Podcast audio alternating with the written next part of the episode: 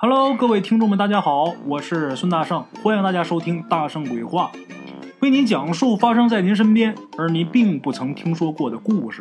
每天晚上，《大圣鬼话》与您不见不散。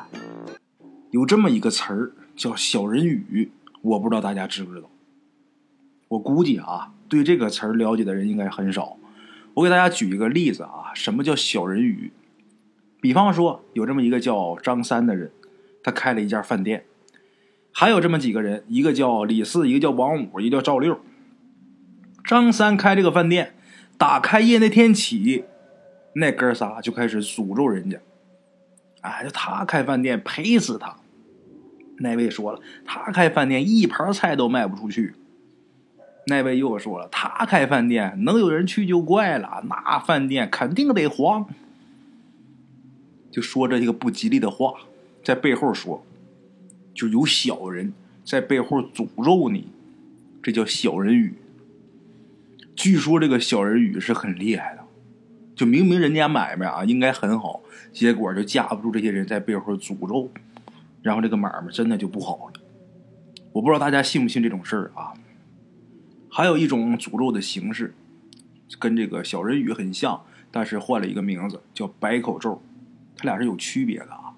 过去经常听老人们说。就是在一天当中有这么几个时辰，比如说一大清早，或者说快要黑天的时候，在这些个时辰上，你要是咒人骂人的话，会很灵验。哎，咱们今天呢来说这么一个故事，在鬼友的家乡啊，早晚间骂人是最忌讳的事。鬼友说小时候小不懂事啊，兄弟姐妹们在一起玩啊，如果玩生气了，总得骂一句：“你是不是要死啊？”哎，就因为这一句话，没少让大人打大嘴巴。打完还告诉你为什么打。大人告诉说，在这个时间，不能乱说话，不能乱说乱骂，这个会中百口。中百口那意思就是百口咒啊，中百口咒那意思。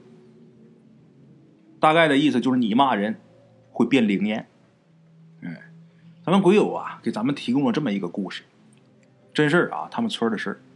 他们村有这么一个人，这人姓雷，叫雷三儿。有这么一回呀，雷三儿晚上睡觉，睡觉的时候就做了一个梦。这个梦啊，具体的内容是什么？雷三儿自己说的啊，他梦见了一条大蟒蛇，白色的，特别大。这个蟒蛇大到什么程度？就是他睡觉醒了之后啊，他还觉得害怕。可想而知啊，这蛇得多么恐怖啊！他自己呀也不知道这是好兆头啊还是不好的兆头，心里边就老想着这个事，总想他也闹心呐。于是呢，这个雷三儿啊就想着去问问村里的老人，跟老人们呢讨一句吉利话，然后就没事儿。哎，因为有这种说法啊，就说老人的话呀很灵，他说你好，哎，你真的就很好；他说你不好，你真的就会碰上不好的事儿。雷三也是这么想的，所以第二天一早，他就想找个老人讨句好话。当时村里边有这么一位老人啊，八十多岁，体格非常好，身体很硬实。雷三啊，就准备啊跟他讨个好口风。正好雷三每天早上也得割草啊，拎把镰刀，奔这老人家就去了。一大清早啊，雷三看见这老人在自己家这个门前坐着抽烟呢。抽那个旱烟袋啊，吧嗒吧嗒的。雷三儿心里还挺高兴，哎，想见这位老人呐，还真碰上了，挺顺利。就这么的，雷三儿啊走上前去。雷三儿说呀：“大爷，我昨天晚上做了个梦，我梦见一条啊大白蟒，特别特别大。大爷，你说这是好是坏呢？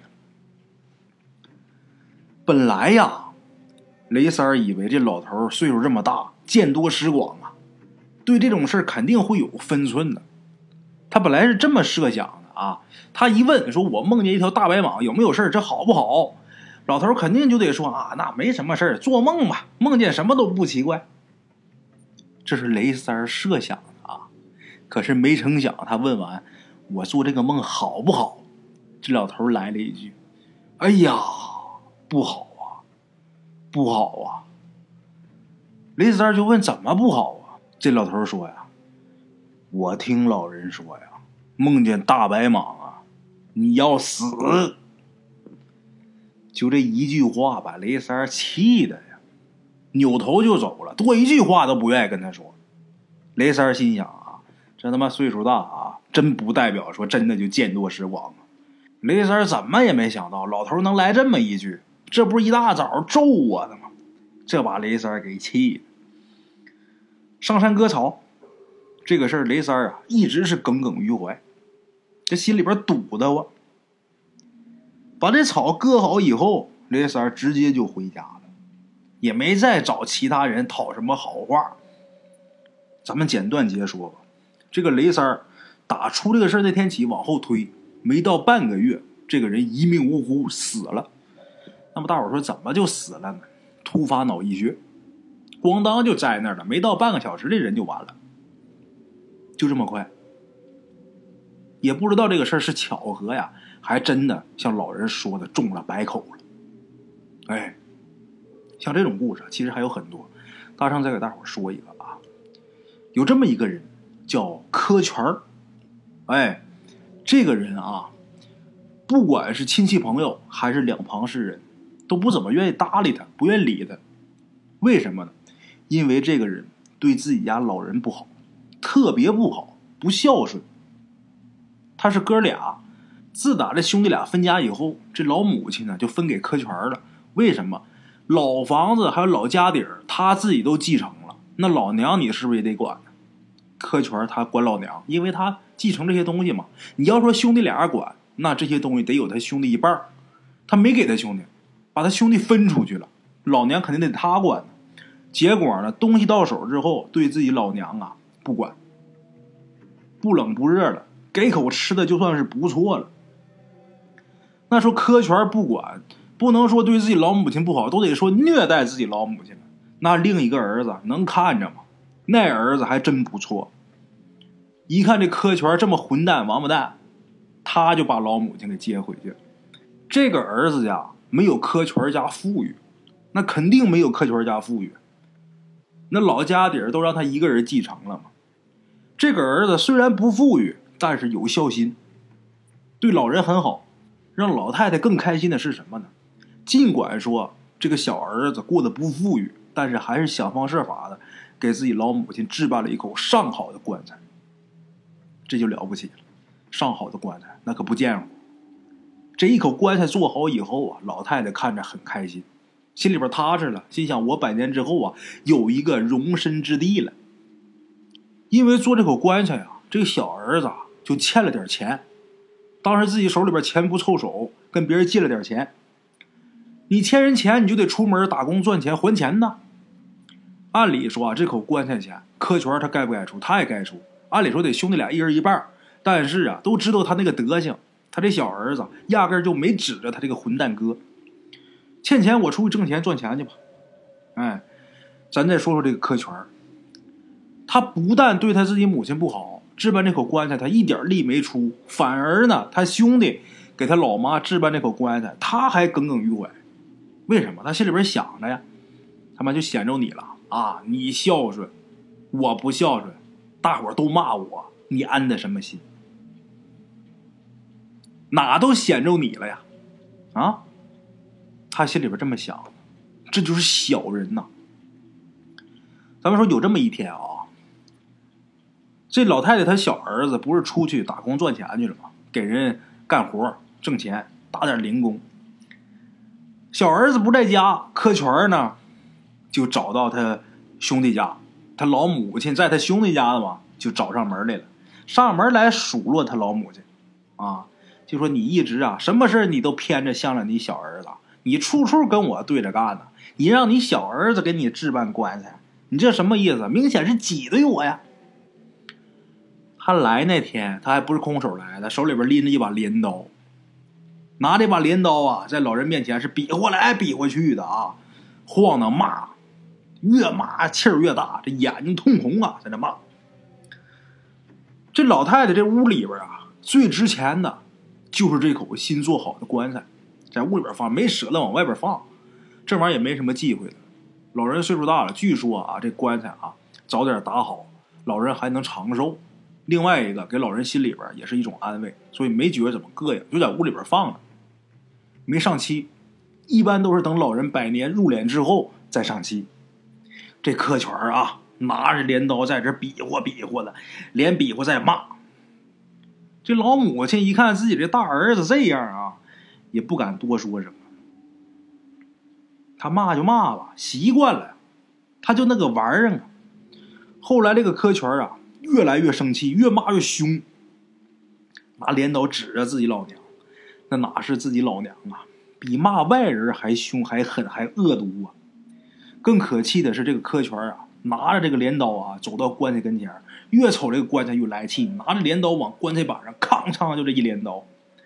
这一刀劈下去之后，由于他是抡圆了胳膊使劲劈的，所以这个棺材上就有一个很深的刀痕，而且这棺材顺着这个刀痕啊，裂开一条缝，劲儿使太大了。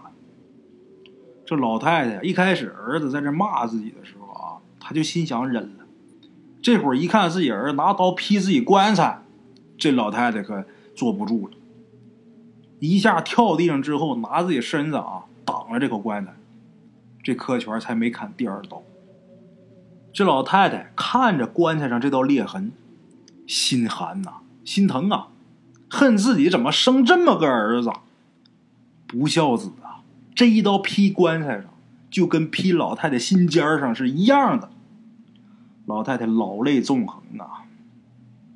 老太太说呀：“你兄弟好不容易给我置办这么好一口棺材，让你给砍坏了呀！行吧，你既然把它砍坏了，我就不要了，留着给你先用吧。”老太太说这么一句话。后来这个柯全啊，骂够了之后，拎着镰刀也走了。但是这个棺材啊，他还在这儿摆着。凡是来看着这口棺材，都说这柯全啊太过分了，没这样的呀。话说有这么一天，这老太太她小儿子从外边打工回来，进屋一看着自己辛辛苦苦给自己老娘置办的这口柴，给砍成这样。他心里边恶气难消，但凡是个老爷们谁也咽不下这口气呀。拎起了一把菜刀，就要去找柯全要说法去。你要么给我个说法，要么我就给你一刀。老太太一看自己儿子啊，拎一把菜刀要去找自己大儿子去，拦着呀，就说：“儿啊，你还年轻，你把他砍死了，你不得坐牢吗？你一坐牢，你这妻儿老小谁管呢？”你呀，别理他，他把我这口棺材砍坏了，我就不用了，我留着给他先用。儿子，你能看着，你肯定能看着，我也能看着，你就往后看就得了，你别找他。以后啊，你得比他好，你越来越好。老太太拦着自己的小儿子，不让他去找自己的大儿子拼命。老太太一番话，这小儿子呢，算是冷静下来了。咱们把小儿子跟老太太搁开一边咱们说说柯全话说有这么一天呢，柯全他们家呀又要修一间偏房。咱说农村盖房子修房，总得有邻居啊、要好的朋友过来帮忙吧。可是他们家没有，他家人缘臭的都不行了呀。就这柯全啊，自己领着自己儿子干。爷俩好不容易啊，把这么一根原木。给抬到这个大山上做房梁嘛，好不容易把这根梁上去，安好这根梁以后，柯全就下来了，然后在下边坐着歇口气抽根烟。结果这个烟刚点着，这个梁啊，由于他们没放牢，从这大山上就掉下来了。这一下正好砸着柯全这个脑袋，霎时间鲜血直流，哎呀，喷的满墙都是。家里边人一听，轰隆一声，这根原木掉下来了，赶紧过去看。这一看，整整的这柯全啊，被当场砸死。咱再说说这柯全死了以后啊，他家里人呐，给他办后事别的都行，很无奈，就一点买不着棺材。当时他们家附近没有棺材铺，这棺材你想买现成的没有。柯全年轻，自己也没给自己预备这玩意儿啊。你买不着，你就得临时做一口啊，找木匠给打一口。但是请不着木匠，附近这些木匠新真气啊，一听说给他打棺材，都推脱啊，不行啊，忙啊，定活了，谁谁家上梁。那位说啊，不行啊，没时间呐，谁谁家垒猪圈，说垒猪圈有你木匠什么事儿？其实就是不爱给你打，就不想跟你干，知道你人性不行，不管你这事儿。后来柯全他们家好不容易花大价钱从外地请这么一个人来，就外乡他们临镇的，不知道柯全什么人的，人家又给大价钱，那就去吧。这木匠来了，人来以后啊，整不着料。柯全他们自己家也有树啊，但这树不行，不是说虫子眼儿，就是有结子，再不就是这个树啊太细了、太小了，它不够一口柴，这怎么弄？你自己家木料不够，按理说你就得去别人家去买去，对不对？附近这些个邻里邻居的，谁家还没几棵树啊？谁家还抽不出来一口柴的木料？按理说，这要是个人品好的人啊，那别人都得抢着过来。才不，你看我家那行不行？行，你就放倒。什么钱不钱的，先应急。哎，这叫乡里乡亲的。别人行，但这科圈不行。他们家人啊，就到附近邻居家有这个树的人家啊，去买这个木料，人家都不卖，人都说那不行。科圈家人说多给钱呢，多给钱也不行，不是钱的事儿啊，主要是我们这木料还留给我们自己家老人留着用的呢。不卖，你看这人呐，这名声就臭到这地步。一连三天，这人呐就在这门板上躺着。请来那木匠都郁闷完了，你们家到底打不打呀？要不行，我走了。这是这什么情况？这是，这人啊躺了三天了，再不入关呐不行了，人就烂了，臭了。万般无奈呀，柯全他媳妇儿。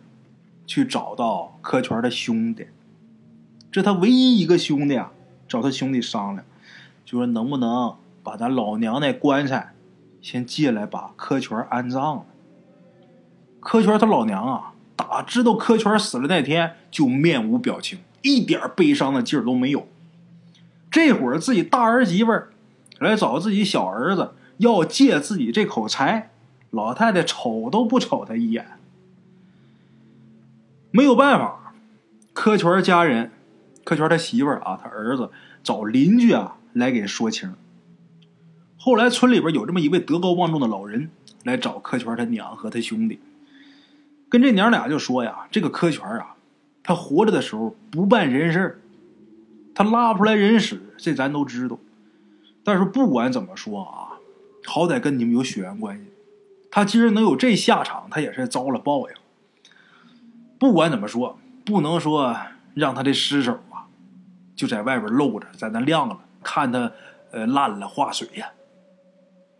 好说歹说的，哎，这客圈的兄弟啊，才说行，我也不能瞅着他就这么烂，但是棺材用行，我可不是不顾亲情。这个棺材他如果要是用一码是一码，我多少钱打的？把钱给我，少一分钱都不行，也别跟我说有没有血缘关系这个事儿。他出那些事儿，没有一样是念着亲情、念着血缘关系。他今天呢，落到这地步，我没坐地起价，我就算对他仁义了。本钱必须给我，差一分钱都不行。没招了呀，开圈的媳妇儿，该是多少钱给人多少钱。然后把这口棺材搬回去。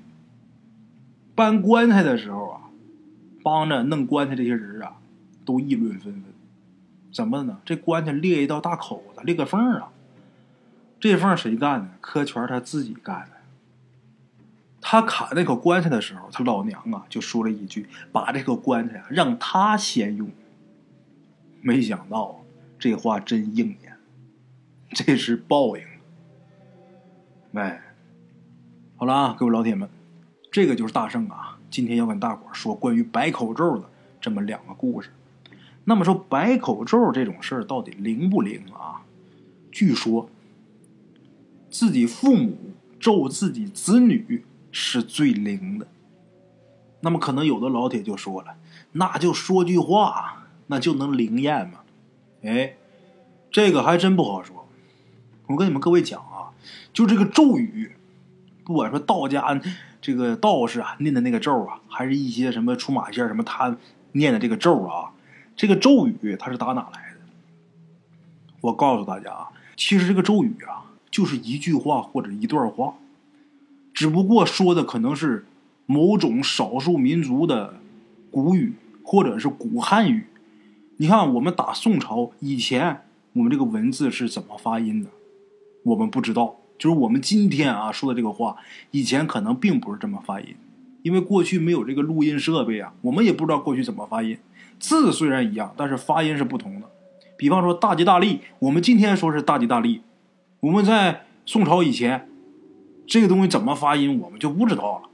很可能我们现在听起来就听不懂。哎，这就是咒语，但是其实就是古人说的一句“大吉大利”。我这么说，我不知道大伙儿明不明白啊？我不知道我有没有表达清楚啊？我再跟大伙儿举一个例子，咱们比方说日语，大伙儿看那个日语啊，那日本字儿里边有三分之一它是汉字，汉字它表达的这个意思也是一样的，但是呢，日本人说出来他发音就不一样了。同样一个词，在中国这个词是这个意思，在日本这个词也是这个意思，但中国人说出来是这个音，日本人说出来是这个音。我们现在看一些法师啊，他嘴里边啊嘟嘟囔囔念的那个咒。可能就是古人的一句话。如果按照这种想法去推算的话，我们今天说出这个某种诅咒啊，或者某种祝福，它就是有效力的。有不少研究量子力学的人啊，也说，就是人说出这个话是有能量的。哎，好了啊，接下来大伙儿跟我学一句咒语啊，这是我研究多年并且自己亲身实验过啊，很灵的一句咒语啊。大家一起跟我学，出门捡钱，出门捡钱，出门捡钱。茶楼人影错落用声音细说神鬼妖狐，用音频启迪人生。欢迎收听《大圣鬼话》。Hello，大家好，我是主播呀。跟着吃完了饭，然后就回到自己的课室上啊。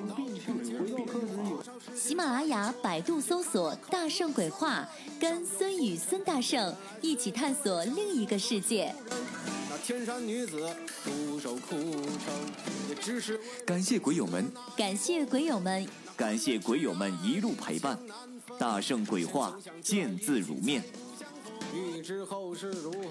且听我下回分说。